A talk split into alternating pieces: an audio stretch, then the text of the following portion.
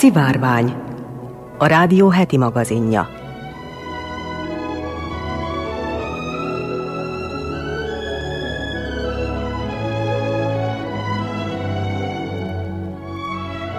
Köszöntöm a Szivárvány hallgatóit, Molnár Eleonóra vagyok, színes magazin műsorunk szerkesztője. Adásunkban szó lesz arról, hogy megvizsgálták a magyarok génjeit, és megtalálták a legrégibb őseinket. Elmondjuk azt is, hogy van egy nyelv, amelyen nem lehet csak úgy azt mondani, hogy igen, jobbra van.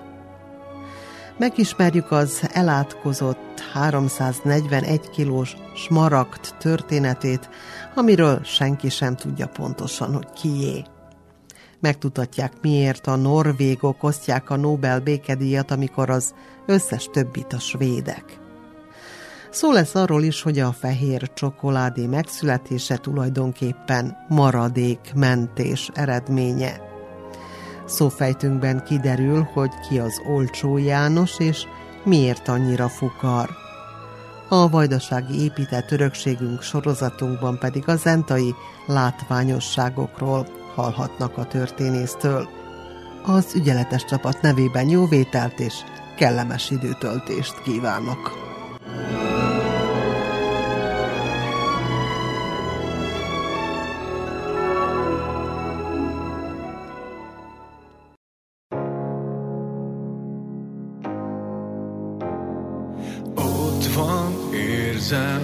Benned és bennem, minden hangban, káoszban, rendben. Ott van, érzem, benned és bennem, minden hangban, káoszban, rendben. Hogy minden nappal teljesen leszek a csodákban téged, téged meg a csodákban kereslek. A szükségben is őszintén nevessek, a csodákban téged, téged meg a csodákban kereslek. Ott van, érzem, benned és bennem, minden hangban, káoszban, rendben. Ódult parban, csillagliketben, ott van, érzem, benned és bennem.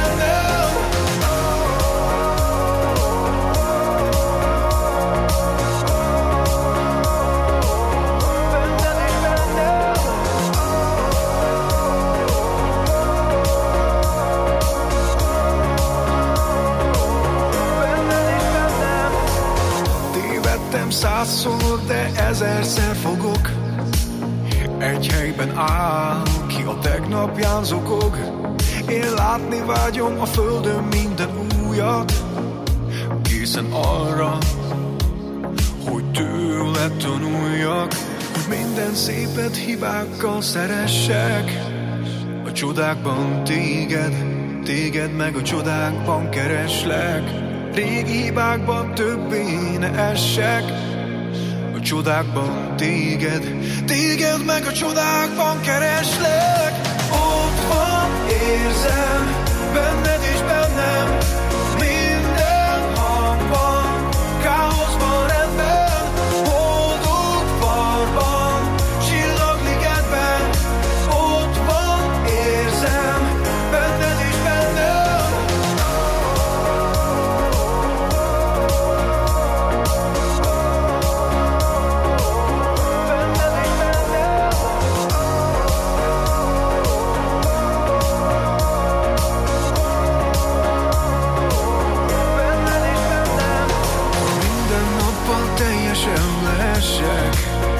A csodákban téged, téged meg a csodákban kereslek.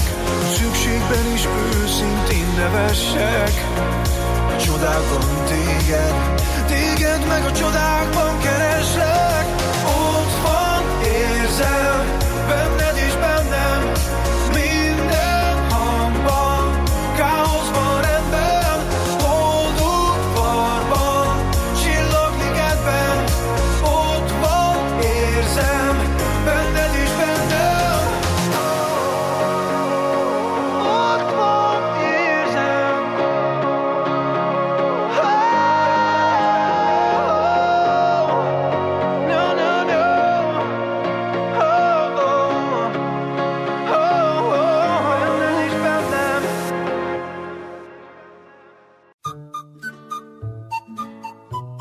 Ez az Újvidéki Rádió heti színes magazin műsora, a Szivárvány. A ma élő magyarok ősei több ezer éve folyamatosan jelen vannak a Kárpát-medencében. Erre világított rá egy nemrégiben közölt kutatás, ami új módszerrel vizsgálta a térség ma és egykor élt népeinek genetikáját. A kutatómunka során egy olyan új adatbázist hoztak létre, ami száz hetvenkettő ősi és ma élő populáció tizenhatezer mitokondriális genomjának adatait tartalmazza. Ezek kapcsolatrendszerét mesterséges intelligencia segítségével térképezték fel. A számítógépes intelligenciát alapul vevő populációgenetikai módszer újszerűen tudja kimutatni az egykor élt, illetve mai népességek származását és rokonsági kapcsolatait. Ehhez az apai, illetve az anyai öröklődésű haplocsoportok eloszlásának ismerete szükséges. Az algoritmus önállóan tudja csoportosítani a hasonló eloszlást mutató populációkat, majd képes kiszámítani az eloszlás középpontját. A kapott eredménnyel viszonylag pontosan azonosíthatók azok az ősi populációk, amelyek keveredéséből a mai népesség kialakult. A technikával az egykori keveredések forrásai mellett a keveredés arányai is meghatározhatók. A szerzők a Magyarságkutató Intézet archeogenetikai kutatóközpontjának, a Szegedi Tudományegyetem genetikai tanszékének, a Műszaki, Fizikai és Anyagtudományi Intézetének munkatársai. És hogy mire jutott a vizsgálat? A módszerrel megvizsgálták a Kárpát-medence egykori és mai népességeit is, és azt találták, hogy a mai népesség túlnyomó része egy rézkori, illetve bronzkori alappopulációból eredeztethető. A keleti sztyeppékről érkező bevándorlók csak kisebb genetikai nyomot hagytak a tizedik-tizenegyedik századi népességen. A kapott eredmény megerősíti annak a korábbi kutatásnak a megállapítását, amely szerint a tizedik-tizenegyedik századi köznemesek túlnyomó része a Kárpát-medence helyi lakosságából került ki, és természetes módon keveredett a keletről érkező csoportokkal, köztük a honfoglaló törzsekkel. A magyar kutatók által alkalmazott módszer a genetikai öröklődés követésén kívül a népzenei dallamok rokonsági kapcsolatainak megismerésére is alkalmas. Ehhez a jellegzetes dallam és ritmus szerkezetet vizsgálja. Mivel a jellegzetes zenei motívumok terjedése a korábbi népességmozgások következménye, az eljárás a népzenei és genetikai párhuzamok kimutatására is alkalmazható.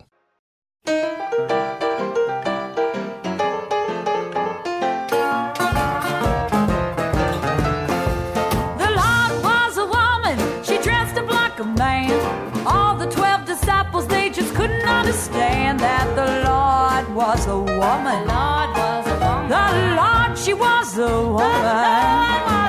The Lord was a woman. The Lord was a woman, but she dressed up like a man.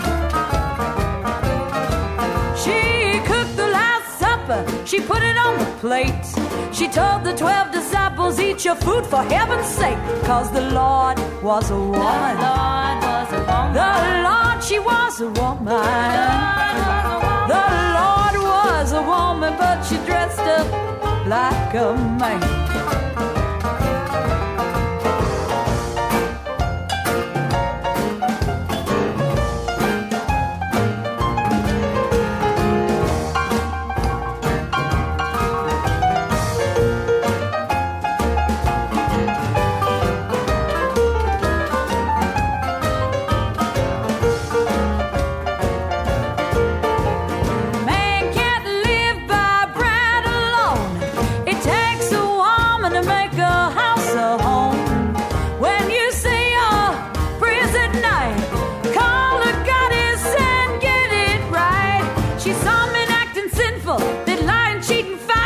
She wrote the Ten Commandments so man could get it right, 'cause the Lord was a woman. The Lord was a woman. The Lord, she was a woman.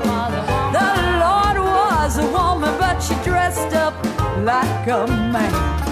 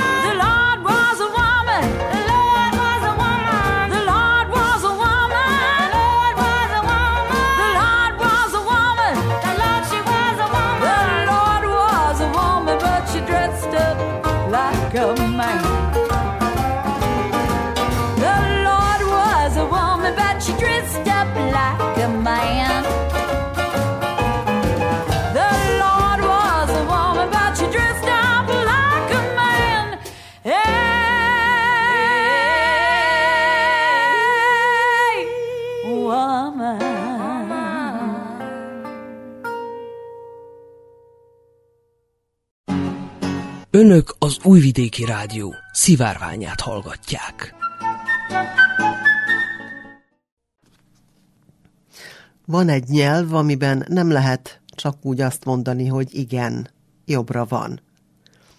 A magyarok gyakran magyarázzák bárkinek, aki hajlandó megállni egy percre, hogy az anyanyelvünk az egyik legnehezebb a világon, és egészen más, mint a környező országokban beszélt nyelvek.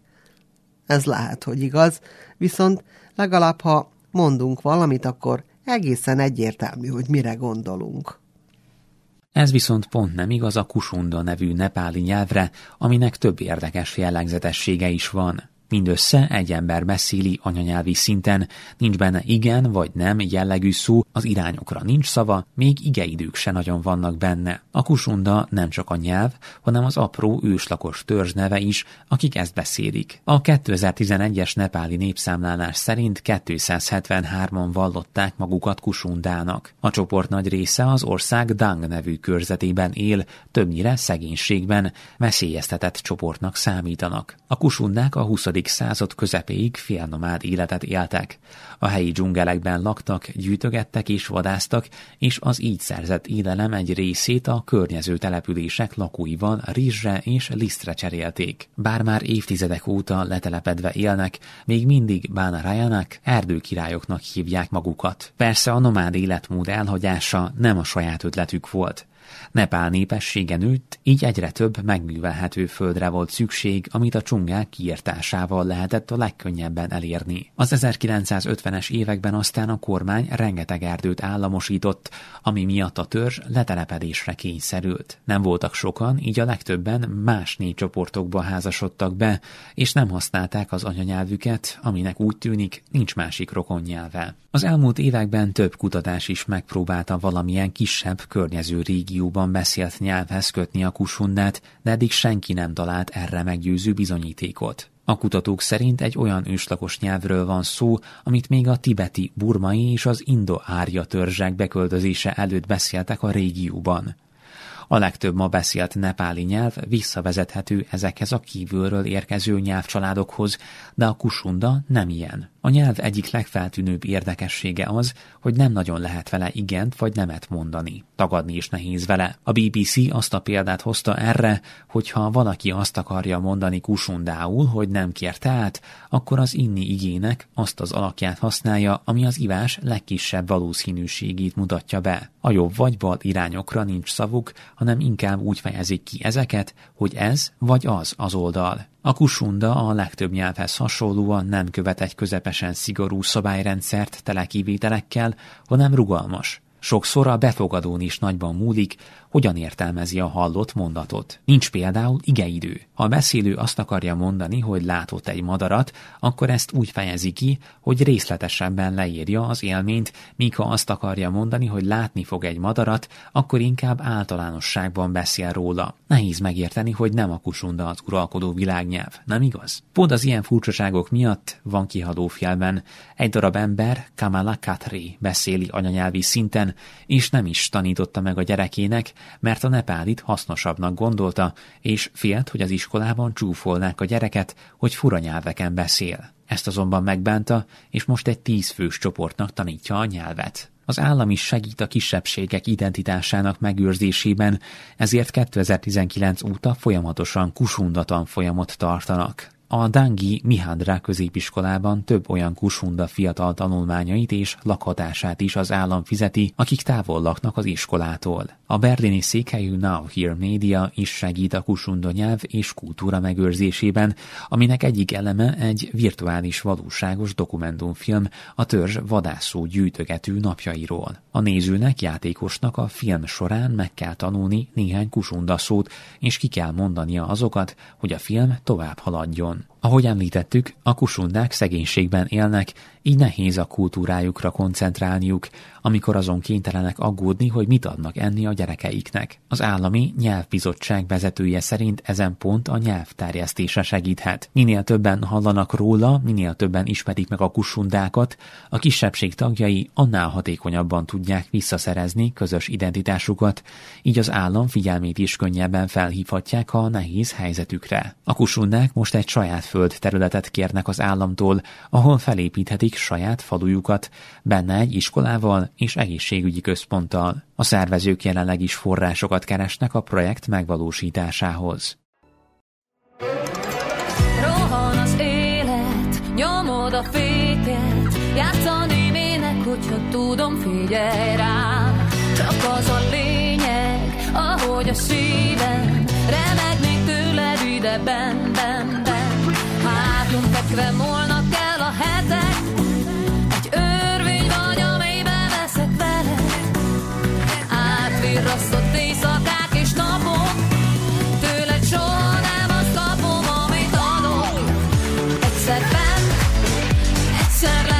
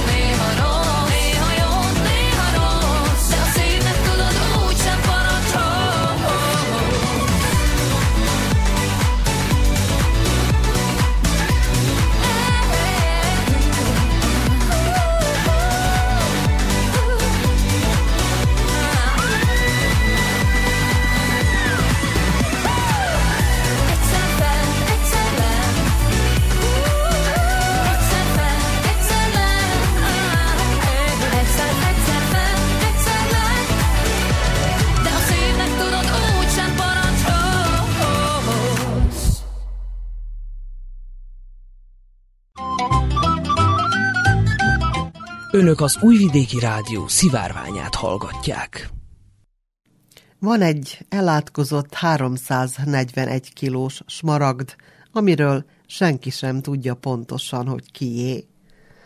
A smaragdokhoz viszonylag sok mítikus történet kötődik, okkal, hiszen Amerika felfedezése előtt iszonyatosan ritka ásványnak számítottak.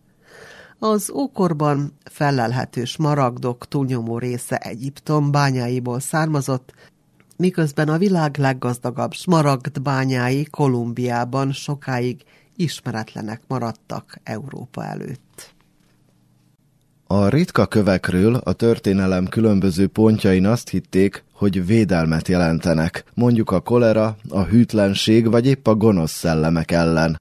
De a smaragdhoz kötődő hiedelem világban felbukkan az is, hogy aki a nyelve alá helyez egy ilyen zöld drága követ, az csak az igazat tudja mondani. Kolumbiából származik a világ egyik legértékesebbnek tartott smaragdja, a gahála is. A nyolcszázötvennyolc karátos, száz hetvenkét grammos drága követ ezerkilencszázhatvanhétben találták meg. A fel nem darabolt, nyers drágakő két évvel később, ezerkilencszázhatvankilencben a washingtoni Smithsonian Intézetbe került. Ma is ott található. A kő értékét az adja, hogy meglehetősen ritka az ilyen méretű és a színét ennyire jól megőrző smaragd. De ha a száz hetvenkét grammos gahhála ennyire különleges, akkor mit gondoljunk a háromszáznegyvenegy kilós, egyes források szerint, hozzávetőleg száz hetven-száznyolcvan ezer karátnyi drágakövet tartalmazó bahia smaragdról? Ez, ahogy a neve is mutatja, Brazíliából, azon belül is a Bahia állambeli Karnaiba bányából származik. A története viszont Amerikába érkezve lett igazán érdekes. A fő bonyodalmak pedig akkor kezdődtek, amikor két Los Angeles-i nyomozóhoz azzal futott be egy telefon, hogy egy közeli városban elraboltak egy háromszáznyolcvanegy kilós smaragdot. A Bahiáról elég gyakran állítják, hogy ekkora, pedig csak háromszáznegyvenegy kilót nyom, nem mintha így nem lenne kivételes méretű. Hatalmas mérete ellenére a smaragd pontos értékét nehéz meghatározni, szemben a gyémántal, aminek rendkívül precízen követhető piaci és értékelési struktúrája van. A smaragd biznisz rengeteg apró kiskirály kezén fut keresztül, így nincs egységes becslési módszer, minden kő annyit ér, amennyit valaki hajlandó érte fizetni. Amikor kétezer-egyben egy brazil bányász kiforgatta a földből a hatalmas, fekete kőbe ágyazott, óriási, a Superment rettegésben tartó kriptonitra hajazó kristályokat, senki nem látott még ehhez foghatót. Nem véletlen, hiszen a háromszáznegyvenegy kilós, száznyolcvan ezer karátos darab a legnagyobb vágatlan smaragdnak számított a földön, ami valaha előkerült. Ekkor még senki nem gondolta, hogy öröm és pénz helyett inkább csak keserűség és bénázás kötődik majd hozzá.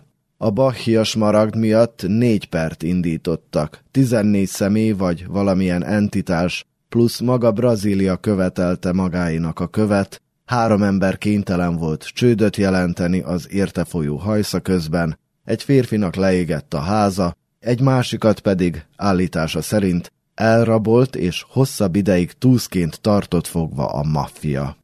De nem csak a smaragdra pályázóknak, hanem magának a smaragdnak a története is viszontagságos volt. A háromszáznegyvenegy kilós követ szamárháton próbálták kivinni a dzsungelből, de a szamarakat pár ducok vagy más ragadozó nagymacskák támadták meg.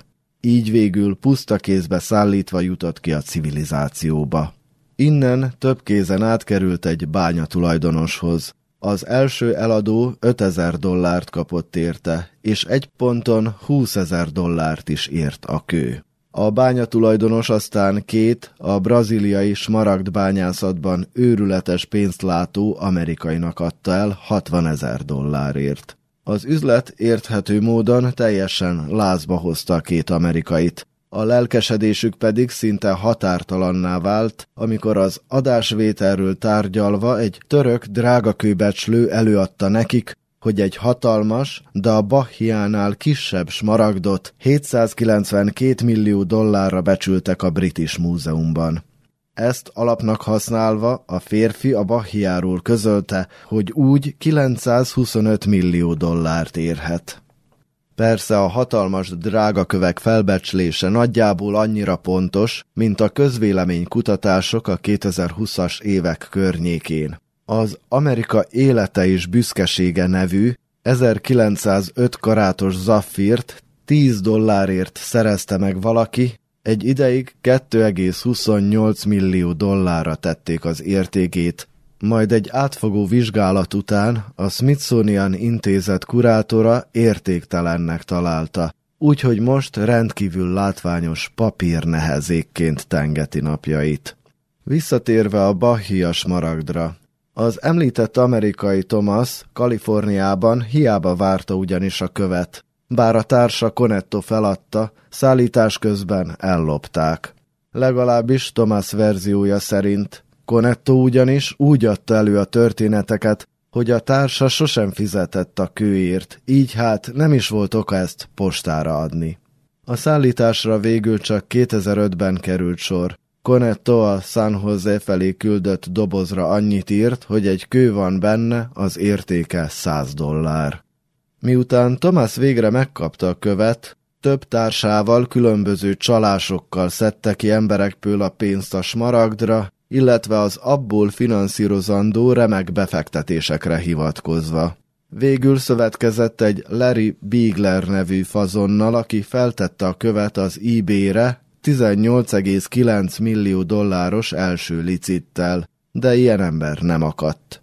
A sejkek is sorra érdeklődtek a kő iránt, sőt minden idők legeredményesebb piramisjátékos csalója Bernard Madoff állítólag kilencvenegy millió dollárnyi gyémántért, huszonegy millió dollár készpénzért és három összesen tizenöt milliót érő óráért megvette volna, csak hogy az üzlet nyélbeütése előtt két nappal letartóztatták.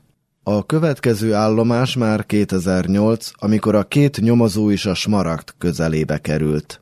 Őket Bigler tárcsázta, miután nem jól sült el az egyik partnerét célzó átverés. Bigler azt állította, hogy túlszul ejtette a braziliai maffia és válságdíjat követelnek érte. A partner viszont nem dőlt be ennek, sőt Bigler egy gyémánt üzleten átvert társával szövetkezve úgy döntött, hogy lenyúlja tőle a kolosszális méretű smaragdot.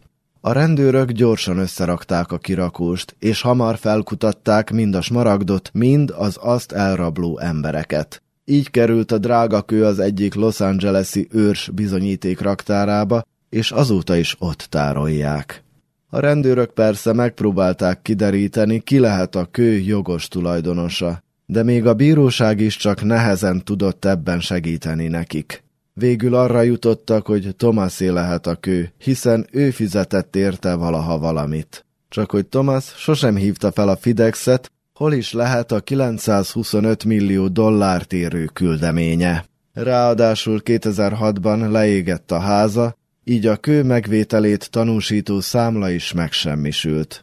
Aztán az is kiderült, hogy sosem létezett az a smaragd a British Múzeumban, aminek hétszázkilencvenkettő millió dolláros értéke alapján a Bahia kilencszázhuszonöt millió dolláros becslést kapott. Úgyhogy végül a bíróság kétezer-tizenegyben kimondta, hogy Thomas sem számít jogos tulajdonosnak. A férfi újra tárgyalást kért, de kétezer-tizenötben szintén nem nyert. Az addigra az ef em Holdings név mögé összeállt korábbi Bigler üzletfelek javára döntött a bíróság, de amint kiadta volna nekik a követ a rendőrség, a brazil állam is bejelentkezett a hatalmas smaragdért, mondván azt jogtalanul vitték ki az országból. Az ügyben azóta sincs további döntés. Hivatalosan tehát még mindig nem tudni, ki a hatalmas drágakő jogos tulajdonosa, ahogy a kő értékét sem állapította meg senki hitelesen.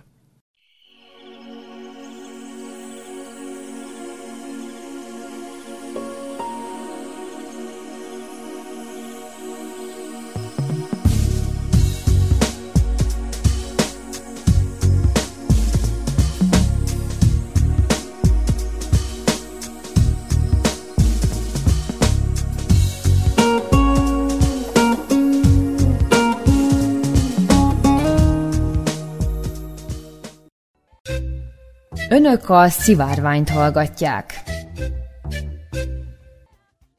Tudják-e annak okát, miért a norvégok osztják a Nobel békedíjat, amikor az összes többit a svédek? A Nobel-díjról annyit szokás tudni általában, hogy a legrangosabb tudományos elismerés már több mint száz éve amúgy Alfred Nobel öröksége a tudományos világnak, és a Svéd Akadémia osztja ki minden év őszén. Ami nagyjából igaz is, kivéve az utolsó részt. A Svéd Királyi Tudományos Akadémia valójában csak a fizikai és a kémiai Nobel-díj odaítéléséért felelős, az irodalmit a Svéd Akadémia adja, az élettani orvostudományit pedig a Karolinska Intézet nevű svéd orvosi egyetem. A legfurább azonban az ötödik Nobel, a békedíj, amit a svédek egyszerűen kiszerveztek Norvégiának. A közgazdasági Nobelt most ne keverjük ide, az valójában csak emlékdíj, egy svéd bank alapította ezerkilencszázhatvannyolcban, Alfred Nobelhez tulajdonképpen nincs köze, de amúgy ezt is a Svéd Királyi Tudományos Akadémia ítéli oda. De vajon hogyan lett pont a norvégoké a Nobel békedíj? A rövid válasz az, hogy Alfred Nobel így rendelkezett a végakaratában. A hosszú meg az, hogy valójában senki nem tudja, mert indoklást nem mellékelt hozzá. Nobel életében Svédország és Norvégia personál unióban létezett, vagyis többé-kevésbé független országokként, de közös uralkodó alatt. A norvégok ebben a rendszerben eléggé alárendelt szerepet játszottak, nagyjából úgy, ahogyan mi is ugyanekkor az osztrák-magyar monarchiában. A hasonlóságot fokozza, hogy a norvégok is egy vesztes függetlenségi háború után lettek belekényszerítve ebbe a felállásba. Elképzelhető, hogy Nobel ügyes diplomataként egy gesztust tett a folyton lázadó norvégoknak a békedély rájuk bízásával. Ha így is volt, nem sok sikerrel. ezerkilencszázötben, alig tíz évvel Nobel halála után Norvégia végül függetlenné vált. A díj kiosztásának jogát azért megtartották. A Nobel békedíjat egyébként egy mindössze ötfős testület ítéli oda, aminek a tagjait a norvég parlament, a Storting választja, és az összetétele a mindenkori norvég politika erőviszonyait tükrözi. Sokáig parlamenti képviselőkből, sőt akár miniszterekből állt, ma már az a szabály, hogy aktív politikus nem lehet a tagja. Így aztán leginkább visszavonult politikusokból áll a bizottság, a mostani felállásban is van ex-államtitkár, ex-miniszter, ex-miniszterelnök helyettes és ex-párt elnök. Ez a háttér részben megmagyarázza a békedély odaítélése körüli anomáliákat, furcsa és vitatott döntéseket is, hiszen gyakorlatilag a norvég belpolitika szempontjai érvényesülnek a díjazáskor. Előfordult olyan is, például, hogy Henry Kissinger ezerkilencszázhetvenhármas vagy Yasser Arafat ezerkilencszázkilencvennégyes díjazásakor, hogy a bizottság úgy összeveszett, hogy a tagok kiléptek belőle a döntés elleni tiltakozásképpen. A Nobel békedíjra egyébként meglepően sokan ajánlhatnak hivatalosan jelölteket, minden ország kormánytagjai, nemzetközi bíróságok és emberi jogi szervezetek tagjai, az elismertebb nagy egyetemek történész, filozófia, teológia és jogász professzorai, és mindenki, aki valaha Nobel békedíjat kapott. A jelöléseket ötven évre titkosítják, pontosabban legalább ötven évre, jelenleg például ezerkilencszázhatvanhétig publikusak a nevezési listák. Egyetlen magyar név szerepel rajtuk, a Ponyi Albert grófé, akit ezerkilencszáztizenegy és ezerkilencszázharminckettő között öt évben is jelöltek, igaz, minden alkalommal hazai pályáról.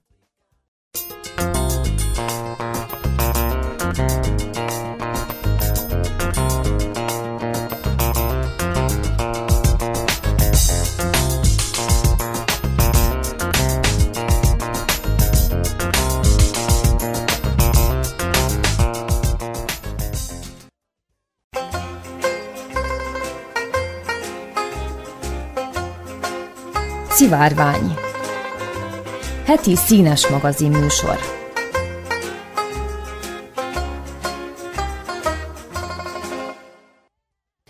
A fehér csoki a csokoládék szegény, mostoha gyereke. Az igazi ínyencek nem is nevezik csokinak, mivel hiányzik belőle a kakaó. Ráadásul jellemzően tele van hozzáadott pálmaolajjal és édesítőkkel, amelyekből a hagyományos csokiban sokkal kevesebb van. Hiába mondják, hogy kakaó nélkül a fehér csoki mindössze édes pálmazsír, ennek az édeségnek is megvan a helye a piacon. A fehér csokit ért rágalmak határán viszont azért az ember elgondolkodik, hogy kinek jutott eszébe egyáltalán ilyen édességet gyártani. A válasz egészen egyszerű, csak az ízért senkinek. Csak éppen túl sok volt a tejpor és a kakaóvaj, amit inkább felhasználtak, mint kidobtak. A fehér csoki története nem teljesen tiszta, de az általánosan elfogadott verzió az, hogy a Nestlé fejlesztette ki először kereskedelmi forgalomban, méghozzá az ezerkilencszázharmincas években Svájcban. A legenda szerint így lehetett felhasználni a felesleges tejport, amelyet az első világháborúban gyártottak, és már nem volt rá kereslet. Ezt a történetet azonban elég sok homály fedi. Az első fehér csoki gyártásának időpontja sem tiszta, egyesek szerint már ezerkilencszázharmincban futószalagra került, mások szerint a Galak csoki ezerkilencszázharminchatos bevezetése volt az első ilyen komolyabb próbálkozás. Megint mások azt állítják, hogy a Galak nem volt igazi fehér csokoládé, és egészen az ezerkilencszáznegyvennyolcas Alpine Wine Berry kellett várni arra, hogy a ma ismert fehér csoki megszülessen. Hogy kontextusba tudjuk helyezni ezeket az évszámokat, a hagyományos csokoládé az ezernyolcszázkilencvenes években kezdett igazán népszerűvé válni. Egyes források szerint egyébként a Nestlé akkor találta fel a fehér csokit, amikor gyermekvitamin bevonatot próbált kifejleszteni. Az is lehet, hogy a fehér csoki gyártásának valódi célja a kakaópor készítésekor a kakaóbabból kivont extra vaj felhasználása volt. A kakaóbab ugyanis nagyjából ugyanolyan mennyiségben tartalmaz kakaóforgácsot, mint kakaóvajat, és ez a zsír a csokoládégyártás legismertebb mellékterméke. A kozmetikumokban és a gyógyszeriparban is nagyra értékelik. A fehér csokoládéban egyébként nincsenek antioxidánsok, mint az ét, vagy bizonyos mértékig a tejcsokiban, de a kakaóvajat kezelik, hogy eltávolítsák az erős ízét.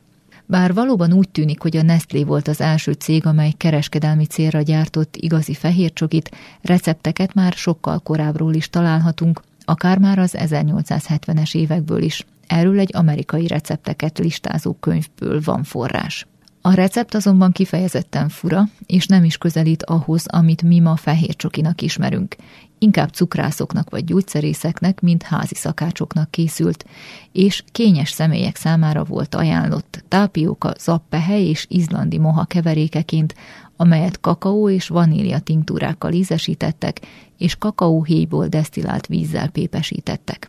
ezernyolcszázhatvankilencből fehér csokira csak messziről emlékeztető cukorkák receptje maradt fenn, ezernyolcszázhatvanötből pedig először van említés arra, hogy a kakaópor előállítása után fennmaradt kakaóvajat csokoládéban használták fel. A furcsa csoki fogadtatása egyébként nem volt túl pozitív. Az International Confectioner szaklap ezerkilencszáztizenhatos kiadásában például egy bizonyos té bé McRubbert feltételezi, hogy a csokit klórgázzal, kéngőzzel vagy hidrogéndioxiddal fehérítik, ami miatt nagyjából ehetetlen lenne. McRubbert ahhoz sem fűzött túl sok reményt, hogy a fehér csokit a megalkotóinak sikerül majd átvinniük a tengeren túlra Európába és engedélyeztetni a helyi hatóságokkal. A kakaóvajára több mint kétszeresére nőtt kétezer-öt és kétezer-tizenöt között. Ezért sok nagy gyártó a szaktalanított kakaóvajának egy részét egyéb töltőanyagokkal, például növényi olajjal helyettesíti, amely jelentősen csökkenti a költségeket, de egyben rontja is a végtermék minőségét.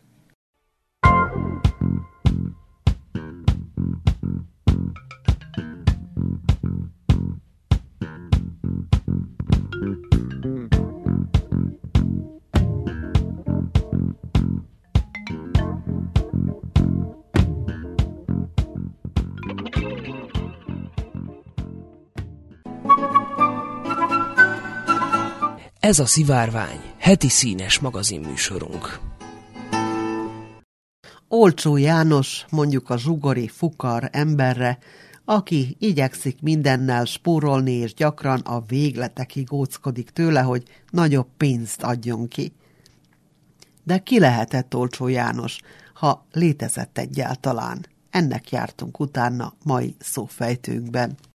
A kifejezés a régi korok vásári kultúrájából, szokásaiból ered. Az árusok változatos módokon igyekeztek felhívni a vásárlók figyelmét magukra és portékájukra. Ennek egyik népszerű eljárása a kisrigmusok, reklámversek költése volt, melyeket fennhangon szavaltak a standjuk előtt elhaladó körömére vagy pocsékversike esetén idegességére. A legtöbb vers három részből állt. A kereskedő először megragadta a figyelmet, majd bemutatkozott, végül az áruját dicsérte, írja Bárdosi Vilmos nyelvész. A tizenkilencedik század elején keletkezett az alábbi népszerűvé vált versike, melyből a ma használt kifejezés eredeztethető. Erre-erre ifiasszony, más boltosra ne hallgasson. Az én nevem Olcsó János, kinek híre általános. Van itt minden, ami kék, baboskendő, hupikék. S milyen olcsó, hallja csak, csak egy pengő, csak-csak-csak. Tessék, tessék, jó portéka, egynek nincsen maradéka. Én mondom ezt Olcsó János, kinek neve általános. Az Olcsó János szókapcsolat eredetileg tehát pozitív csengéssel bírt. Az árus azt próbálta kifejezni vele, másokhoz képest mennyire kedvező áron kínálja minőségi portékáját. Idővel azonban a melléknévvé Olcsó Jánossá vált kifejezés pejoratív értelmet nyert, és eredeti jelentésétől teljesen eltávolodva a pénzsúvár személyek jellemzésére használt szleng szóvá ambazsált.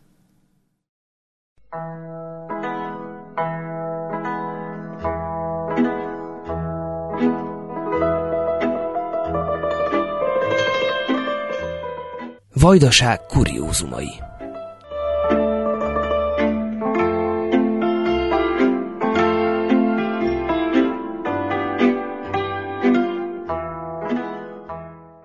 A vajdasági épített örökséget bemutató sorozatunkban zentai látványosságról hallhatnak.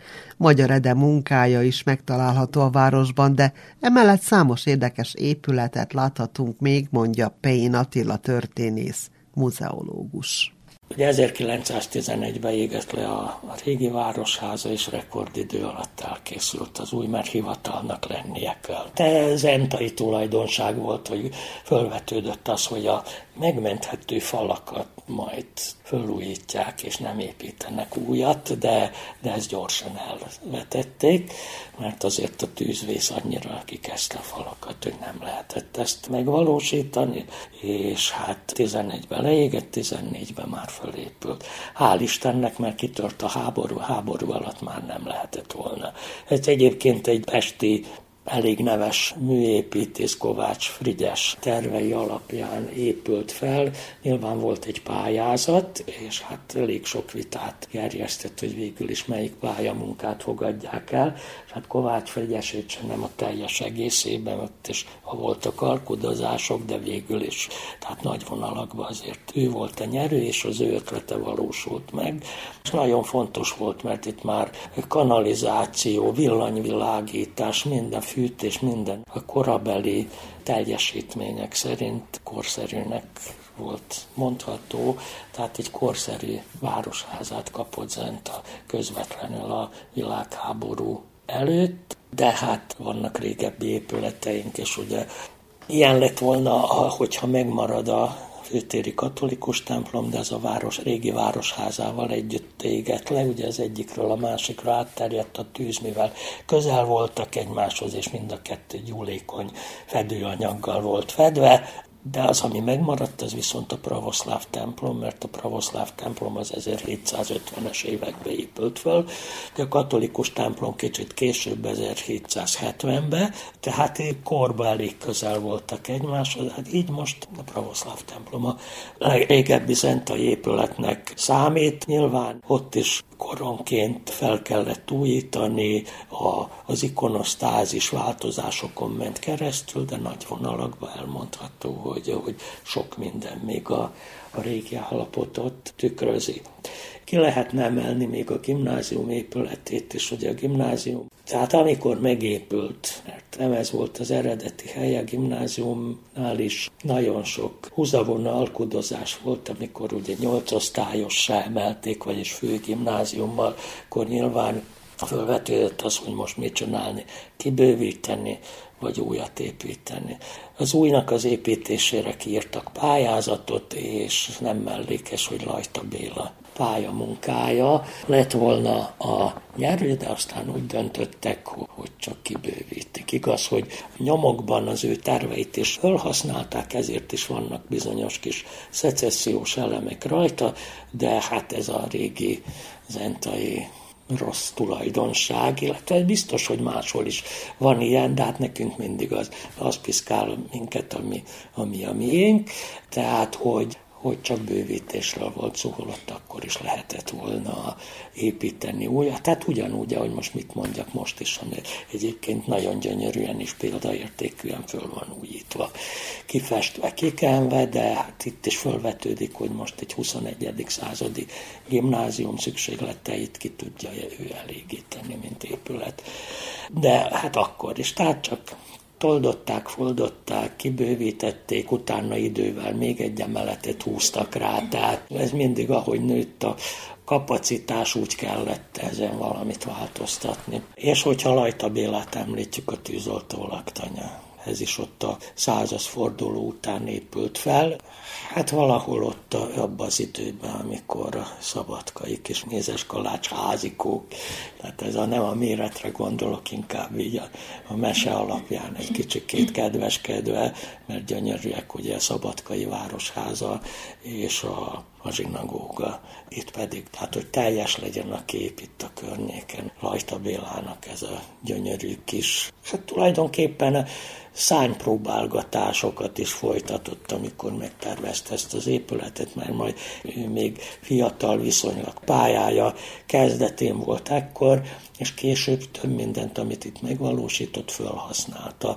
Pesten is az épületeknél. Sajnos ő kevés megbízást kapott épületekre, de azért mély nyomokat hagyott a magyar szecessziós építészet területén, és elismerően szólnak mindig erről a kis gyöngyszemről is, ami itt van nálunk. Hát ezek azok az épületek, amiket mindenáron meg kell őrizni, és akár ha funkciót váltanak, akkor is, mert ugye nyilvánvalóan, hogy egy akkor tűzoltó laktanyának megfelelt ez az épület, de most már korán sem. Tehát nyilvánvalóan, hogy majd a tűzoltók elhelyezésére más megoldást kell találni, ezt próbálkoznak is majd ezzel, de, de hát ugyanez a helyzet a többi, mondjuk. A, akármilyen abszurd dolog a Városházára, talán még húsz évig szükség lesz, mint ilyenre, és aztán már nem. Tehát ott is majd tartalmakat kell keresni. Ugye az e-közigazgatás, tehát lassan már nincs szükség hivatalok föntartására, legalábbis nem ebbe a formában. Majd lesznek ilyen manipulánsok, akik csak úgy kiadnak esetleg valamiket, de, de azt is egyre kevésbé. Fura dolog ez, de már most nagyjából itt tartunk, és ez mindenféleképp a tűzoltó laktanya sorsa is lehet elkerekítve. Fontos megemlíteni, Zentán két zsinagóga is volt még a ezerkilencszáznegyvenöt után, aztán ötvenhétben lebontották a, az úgynevezett nagyot. Nyilván, hogyha azt mondjuk, hogy nagy, akkor kellett, hogy legyen egy kicsi is, hogy köznyelv nevezte el így őket. Volt a másik, az viszont hál' Istennek még mindig megvan, azt most felújít megint csak példaértékű módon, de ez a a Tisza-vidék egyetlen megmaradt zsinagógája. Nyilván, mivel hogy zsidó sajnos már úgy, mint olyan nem jelzentán, ezért nem a visszaállított funkciójába, hanem, hanem ez majd a közművelődés szolgálját, az ígéret szerint. Tehát ezt, ezt foghatjuk majd mi állandó képzőművészeti kiállító térként, és részbe tematikus kiállítások bemutatására is használni, és ez egy jó dolog, amikor mindenütt leépüléseket látunk, hogy építünk is valamit, vagy felújítunk valamit. Ha már szecesszióról volt szó, de nem a klasszikus magyar szecesszió, ez egy másik vonulata, ez a Royal szálloda. Zenta egyetlen ma is létező szállodája, a Royal szálloda, ez is a kilencszázas évek elején épült, Magyar Ede egyik munkája. Hát Szegeden Magyar Edét jobban ismerik, de azok az zentaiak is, akiknek valaki ott van Szegeden, mert akkor ugye sűrűn járunk oda, Szeged tele van az ő építkezésével is, elég tragikus sorsú egyébként ő is, mint figura érdekes volt. Hát a Rökkpalotta, csak hogy mondjam, az is, ha úgy messziről vonulunk el a Tisza-Kálmán körúton, és úgy szembenézünk vele messziről, akkor úgy, úgy mindjárt fölvillan, hogy valamire hasonlít ez. Hát mire a, a Royal szállodára, tehát azok a karakterisztikus magyar edevonalok, azok úgy fölismerhetők, akárha szegediek jönnek ide, és mondjuk, hogy nem ismerős ez. Tehát ilyen szempontból ezek akár fontos kötődések is lehetnek. És hát, hogyha nem épületeket keresünk mindenáron, hanem csak épületkarakterisztikákat, akkor hát a magyar népi építészetnek a legutolsó dobás az a napsugaras oromfalak voltak. Ugye ez Szegeden volt, illetve Tisza-vidéknek ezen a részén volt leginkább elterjedve, bár nyomokba máshol is felütötte a fejét, de ennek a vidéknek a sajátossága volt. Szegeden is még mindig föllelhető, de Zentán is. Hát viszonylag nagy számbahoz képest, hogy ugye különösen az utolsó évtizedekben rohamosan alakítgatják át, újfajta lakhatási feltételeket teremtenek meg maguknak azok, akik régebbi épületeket vásárolnak meg. Ezek a napsugaras oromfalak attól függően, hogy mivel fából készültek, különféle állatokból lelecettek, amikor valaki megvette a, a házastól mindenestől, a ház viszonylag jó állapotban, de a régi tulajdonos költségesnek találta, hogy időről időre azt ugye impregnálni kellett volna az időjárás viszontagságai ellen, elkorhattak. Meg hát a tűzbiztonság szempontjából nem igazán kóser, és akkor tégla horomzatra cserélték át, vagy más módon, vagy felújították, de csak egyszerű megoldással. De nagyon dicséretes, hogy sokkal fontosnak tartották, hogy ha még meg lehetett menteni, felújították, és az is érdekes, hogy újabban már olyan jelenség is van, hogy fiatal házasok vesznek egy ilyen régi házikót, tehát ezt a tipikus parasztpolgári, tipikus osztattal rendelkező házikót, és megőrzik a, az előső részét, ők hátul még építenek hozzá szükségleteik szerint, és oda tesznek egy újonnan készített napsugaras oromfalat. Teljesen egy olyan házat építenek föl. Nyilván ez nem fog általános jelenséggé válni, de ez egy kicsit arra mutat, hogy érdemes foglalkozni a a hagyományok és a múlt tovább éltetésével ilyen formában, mert időről időre ez mutatja, hogy nem felejtették el azt, hogy mi most huszonegyedik században élünk, más anyagokból építkezünk, másképp díszítjük, de nem felejtettük el, csak mi ezt nem tartjuk a fontosnak. Viszont a mi barátunk vagy testvérünk fontosnak tartja is olyat épít föl, és, és ez legalább hagyomány formájába megmarad, és legalább fontosnak tartja mindenki, csak éppen nem úgy, ahogy mi azt gondoljuk, hogy ó, hát ezek örök értékek. Nem, akkor voltak értékek, de mi ezt magunkévá fontosnak tartjuk, hogy ezeket az értékeket azért tovább őrizzük. Egy kicsit olyan, mint a, a Willendorfi Vénusz annak idején, amire még ma is a kis szobrocskára rácsodálkozunk, hogy ez egy teljesítmény volt. Ma már a szobrászok más miatt készítenek, meg másért készítik, de az egy letűnt kornak az értéke volt.